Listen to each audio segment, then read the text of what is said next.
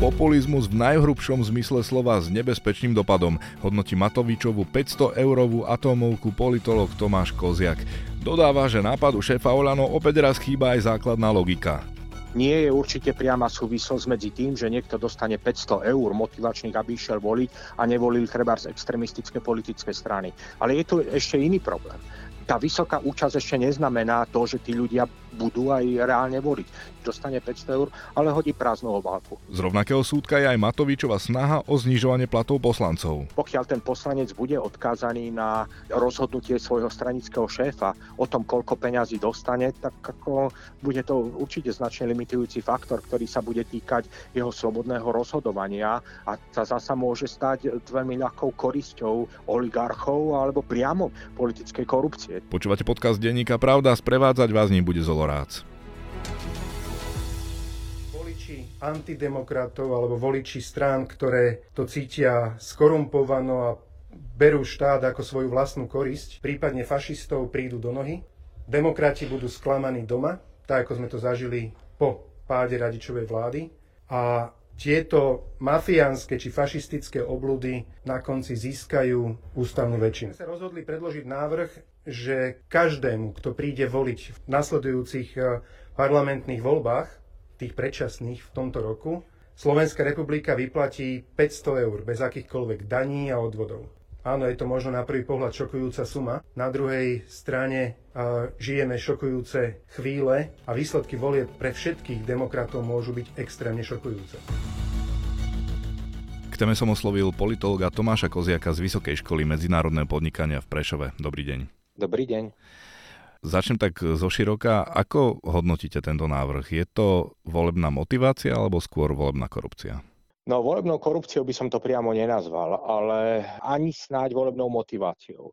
Určite by som to nazval možno populizmom v tom až najhrubšom slova zmysle.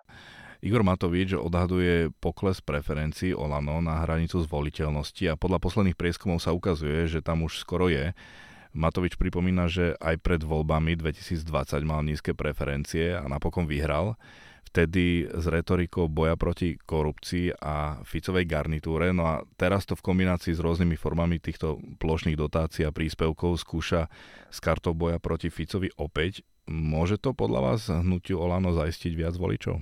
Môže do istej miery. Populizmus na istú skupinu alebo na isté skupiny ľudí vždy zaberá, no ale je otázne, do akej miery. Tá miera je dôležitá. E, fakt je ten, že Robertovi Ficovi v minulosti to pomohlo. Či to boli trinásť štrnásť dôchodky, vlaky zadarmo a tak ďalej a tak ďalej.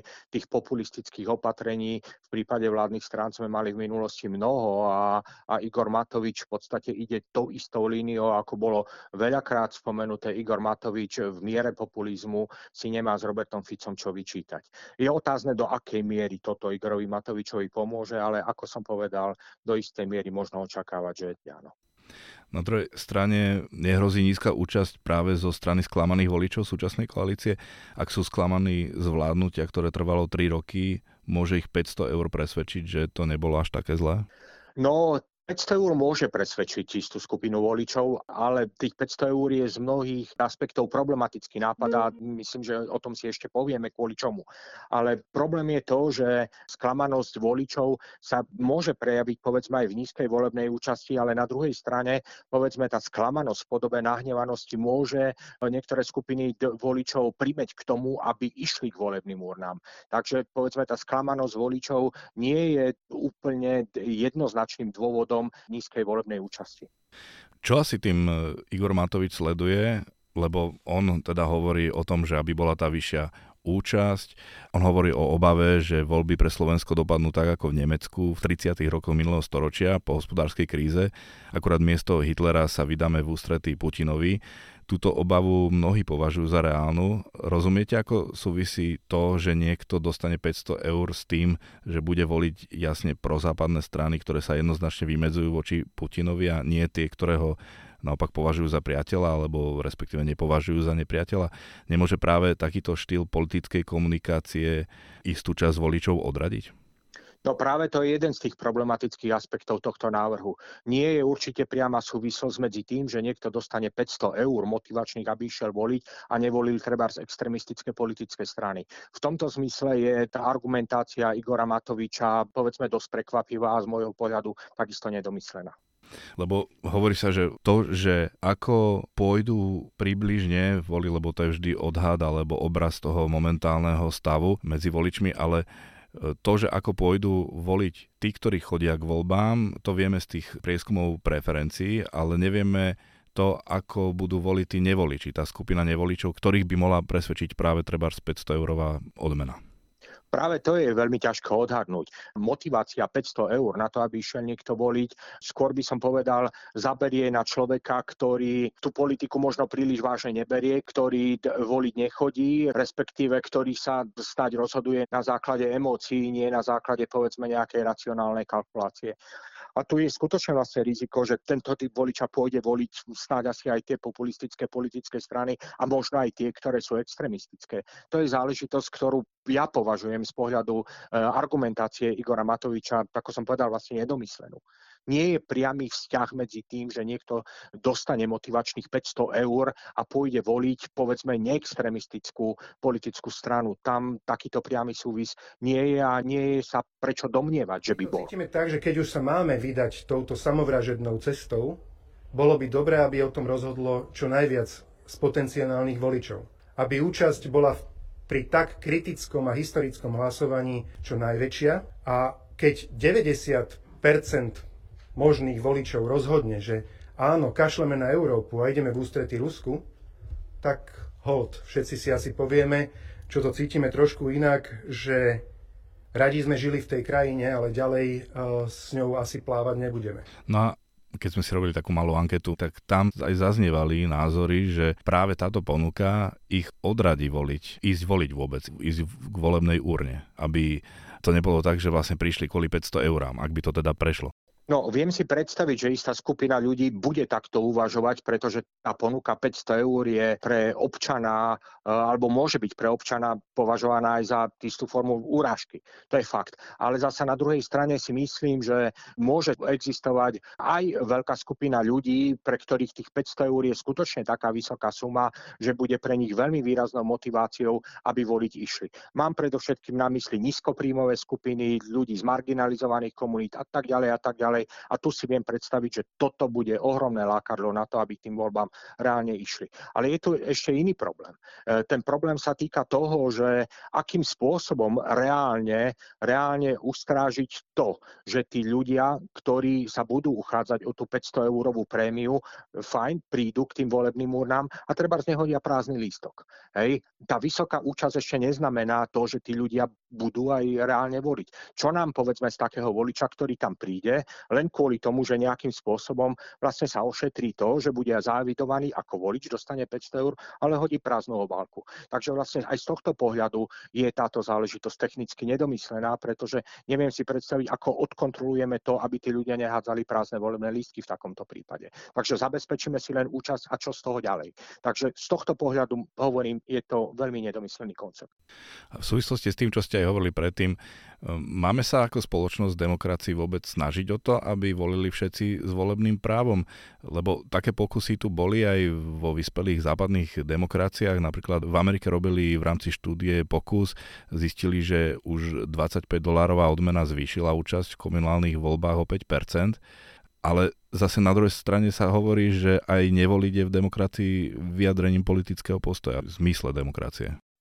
No nepochybne, nevoliť je určite vyjadrením politického postoja. V tomto prípade ale tento návrh nenavrhuje to, aby sme mali voľby povinné. Tento návrh prináša motiváciu, veľmi silnú motiváciu k tomu, aby ľudia išli voliť. Ale môžeme sa sporiť o tom, že či tá motivácia je, povedzme, správnym spôsobom daná, alebo nie. Ja si myslím, že nie je správnym spôsobom daná. Ešte správnejšie som považoval, alebo korektnejšie som považoval ten predošlý návrh, ktorý sa týka, povedzme, odpustenia časti správnych poplatkov. poplatkov. Myslím, že aj Igor Matovič spomínal, že niečo podobné existuje vo Švajčiarsku. Viem si predstaviť, áno, toto je povedzme istý mäkší návrh, ktorý by v podstate aj finančne zainteresoval ľudí na to, aby išli voliť. Alebo povedzme nejakými daňovými úľavami. Toto si predstaviť viem, keď už máme ísť povedzme, áno, aj do toho, nazvem to možno tvrdého populizmu v zmysle toho, že tých ľudí budeme nejak ekonomicky motivovať, aby k tým volebným urnám išli. Ale tých päťsto eur je skutočne taká obrovská suma, navyše vlastne s takou záťažou pre štátny rozpočet, jeden a pol alebo dve miliardy eur je taká obrovská suma, že stojí otázka, či to skutočne vlastne stojí za to. Aj s ohľadom na to, čo som povedal predtým, tí ľudia môžu prísť a môžu hodiť prázdne obálky. Takže či to tomu štátu stojí za to, aby sme dali povedzme tie dve miliardy eur za niečo, niečo takéto. Mne to veľmi, podo- veľmi pripomína ten predchádzajúci Matovičov nápad s tou očkovacou lotériou. Takisto sa istým vybraným jedincom dávali obrovské sumy peňazí na to, aby sa išli dať očkovať. Samozrejme, tu je to plošne aplikované. V tamtom prípade vlastne to bolo aplikované na niektorých jedincov občanov, ktorí dokázali vyhrať vlastne v tej lotérii. Ale ten nápad je podľa mňa z podobného súdka. No to ste vlastne otvorili dve veci, že ako sa pozeráte na to, že z tých vyjadrení aj z legislatívneho návrhu šéfa Olano nie je zrejme, odkiaľ by mal štát jeden, minimálne jeden a pol miliardy eur na takú odmenu zobrať. Ale chcel som sa spýtať aj na to, že či je podľa vás vôbec korektné porovnávať Slovensko v tejto veci, tejto čiastkovej veci, napríklad so Švajčiarskom alebo Gréckom, ak je ten celý volebný systém iný. V podstate tu nezávisí podľa môjho názoru od volebného systému. Závisí to vlastne od toho, či chceme tých ľudí motivovať, aby išli k volebným urnám. Ale aj tak som presvedčený, že tých päťsto eur je niečo, čo je z tohto pohľadu až absurdne populistické a nikde vo svete toto neexistuje. Ono treba si uvedomiť aj to, že tých päťsto eur je skutočne vlastne takou sumou, ktorú povedzme niektorí občania dostávajú ako povedzme mesačný príspevok na živobytie. Respektíve je to suma, z ktorej mesačne treba musia vyžiť. Takže vlastne je to skutočne ohromná, ohromná čiastka. A viem si predstaviť, áno, motivovať to ľudí zrejme bude k tomu, aby k volebným urnám išli, ale ako som povedal, je tu aj takáto možnosť, že tí ľudia budú hádzať treba z prázdnej obálky. Takže vôbec nápad motivovať ľudí k vyššej účasti vo voľbách neodsudzujete, ale skôr teda to prevedenie a tú výšku tej odmeny, áno? Určite vlastne v princípe, keď uvažujeme tak, že chceme dostať viac ľudí k volebným urnám, to je samozrejme chválihodný nápad. Ale ide o to, akým spôsobom. V prvom rade ten najdôležitejší spôsob je záležitosť politickej kultúry, je to celkovej politickej klímy. Je to presvedčenie o tom, že tí ľudia by mali ísť voliť. A toto musia urobiť politici svojim správaním sa a vlastne presvedčením o tom, že tie voľby pre ľudí majú zmysel. To je samozrejme vlastne ten najdôležitejší všeobecný princíp, ako motivovať ľudí, ako ísť voliť. Ale vieme, že toto je veľmi problematická záležitosť a to nie je problém len na Slovensku, to je problém prakticky vlastne všetkých demokracií, s ktorými sa potýkajú. Ale potom sú ešte metódy, ako tých ľudí povedzme motivovať, aby išli voliť. Áno, a jeden z nich môže byť povedzme nejaká ekonomická motivácia, napríklad tie správne poplatky alebo, alebo znížením daní. Áno, toto môže byť istá forma, ale to je skutočne vlastne otázne, akú mieru zvoliť, respektíve v akej miere to chceme urobiť a či je to ešte skutočne vlastne pre ten štát z nejakého hľadiska vlastne výhodné, respektíve či to nepovažujeme za, za úplne zbytočné vyhodené, vyhodené peniaze. Pretože dve miliardy je skutočne vlastne obrovská suma a, a dalo by sa za ňu urobiť oveľa viacej prospešného, než, než motivovať isté skupiny ľudí. No čo z toho, keď budeme mať o desať až pätnásť percent vyššiu volebnú účasť. A navyše vlastne nemáme žiadnu garanciu, že tí ľudia nebudú voliť extrémistov. Poprvé a nemáme žiadnu garanciu, že tí ľudia skutočne vlastne nehodia prázdne hlasovacie listy do tých úrien. Takže z tohto pohľadu mi tento návrh pripadá ako skutočne vlastne až, až veľmi, veľmi brutálna forma populizmu. Preto som sa aj pýtal na to, že či vôbec správne motivovať iným spôsobom ako tým prírodzeným, že ľudia chcú, aby tam bolo dôstojné zastúpenie v tom parlamente ich, tak iným spôsobom, že, že v tej demokracii, že, že či to vlastne nekriví tú demokraciu a to neovplyvňuje inak tú, tú voľbu. Fakt je ten, že motivovanie, alebo teda otázka motivácie ľudí k tomu, aby išli v demokracii a k voľbám, je veľkou politologickou témou. Tých možností je niekoľko. Pozitívna, negatívna motivácia. Áno, vieme, to poznáme v Austrálii. Viem, Áno, v niektorých krajinách sú voľby povinné napríklad. Hej, vo, áno, v niektorých krajinách sú voľby povinné, čo ja teda osobne nepovažujem za najšťastnejšie riešenie, ale pokiaľ takto majú nastavené, tak je to, je to úplne v poriadku. Ale päťsto eurová motivácia pre, pre občana za to, aby išiel voliť, je skutočne tak vysoká, že, že nemá nikde zrejme na svete obnovu. No a ja som síce medzi lajkmi na diskusiách na internete, ale videl aj také názory, že niektorí hovoria, že by mali ľudia dokonca platiť za to, aby mohli voliť. Že aby im na tom viacej záležalo, aby nevolili povrchne. No, to je už, nazval by som to možno istou formou uletenej debaty. Hej. Tu sa povedzme dostávame do tej roviny, že prebárs, aby tí, ktorí platia vyššie dane, aby ich hlas vo voľbách mal vyššiu váhu. A týmto smerom by sme sa zrejme v demokracii nemali, nemali uberať, pretože máme tu istú skupinu ľudí, pre ktorú by takáto forma voľby, že si musia zaplatiť za to, aby mohli ísť voliť, pôsobila vlastne demotivačne a bola by určite vlastne aj diskriminačná. Na jednej strane chce Igor Matovič posielať peniaze voličom, na druhej ubrať poslancom parlamentu. Ako aj v minulosti avizoval, deň po návrhu o odmenách za voľby prišiel s návrhom, aby plat poslanca parlamentu bol ponovom vo výške priemernej nominálnej mesačnej mzdy zamestnanca v hospodárstve za predchádzajúci kalendárny rok. Čiže dnes by to podľa tohto bolo okolo tisíctristo eur na rozdiel od vyše tritisíc eur základného platu poslanca. Sú tu dve tretiny poslancov, ktoré to berú tak, že v podstate v priemere prídu desaťkrát do mesiaca do roboty, pred obedom na hodinku, po obede na druhú hodinku, odpracovaných dvadsať hodín do mesiaca a zobere päťtisíc eur. V tomto je úplne logické, že ľudia cítia obrovskú krivdu, keď si to niekto musí odmakať pri páse, alebo jednoducho iba poctivo chodiť do roboty a nemôže sa len tak niekde zašívať a duplom pritom, keď hlasuje, ani nerozmýšľať, lebo niekto mu ukáže, ako hlasovať má, ani nevie vlastne, o čom hlasuje. Takže myslíme si, k platu by podľa Matoviča mohla poslancovi vyplácať príspevok strana, za ktorú kandidoval zo štátneho príspevku za voľby. Váš komentár? No aj toto patrí k tomu festivalu bezbrehého populizmu, ktorý Igor Matovič v tomto predvolebnom čase začal. Hej, to patrí do úplne rovnakej kategórie ako to, o čom sme pred chvíľkou hovorili.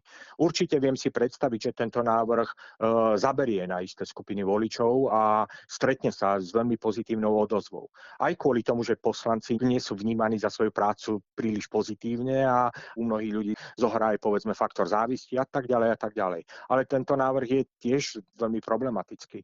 Čo s poslancami, ktorí sa rozhodnú napríklad v priebehu volebného obdobia opustiť svoju materskú stranu a stať sa nezávislým? Čo s nezávislými poslancami? Aj keď ten človek bude teda mimoriadne aktívny v tom parlamente, tak ako bude, bude poberať vlastne tú základnú mzdu poslanca. Na rozdiel od človeka, ktorý sedí v tej politickej strane, nerobí prakticky vlastne nič, len dvíha správnym spôsobom ruku, tak ho predseda politickej strany odmení nejakou vysokou odmenou. Takže aj z pohľadu spravodlivej odmeny za vykonanú prácu, tak ako to argumentoval Igor Matovič, tento návrh veľmi klívá na všetky nohy. Takže tento návrh je veľmi zvláštny, až by som povedal. Navyše vlastne máme tu ešte jeden problém. Pokiaľ ten poslanec bude odkázaný na rozhodnutie svojho stranického šéfa o tom, koľko peňazí dostane, tak ako bude to určite značne limitujúci faktor, ktorý sa bude týkať jeho slobodného rozhodovania, slobodnej vôle pri rozhodovaní alebo pri hlasovaní o dôležitosti dôležitých veciach, o ktorých sa hlasuje v Národnej rade. A takýto poslanec sa zasa môže stať veľmi ľahkou korisťou rôznych oligarchov, alebo povedzme môže byť obeťou, nazvime to priamo nejakej politickej korupcie. Takže tento návrh je problematický aj z tohto pohľadu. Ak sa Igor Matovič vlastne zastrája, že je najväčším bojovníkom proti korupcii v tomto štáte, tak toto by mal mať skutočne na pamäti, že tí poslanci rozhodujú o veľmi dôležitých veciach, nesú za to zodpovednosť a vlastne aj za to by mala patriť primeraná odmena. Ak toho poslanca necháme s tou priemernou mzdou, tak to, že rozhoduje o tých veľmi dôležitých veciach, môže byť veľmi silnou motiváciou pre tých, ktorí ho budú chcieť skorumpovať. Hovorí politolog Tomáš Koziak. Ďakujem vám pekne za rozhovor. A ja ďakujem a pekný deň. Sme v závere. Články k témam podcastu nájdete aj v tlačenom vydaní denníka Pravda aj na webe pravda bodka es ká. Pripravil ho pre vás Zolaráč.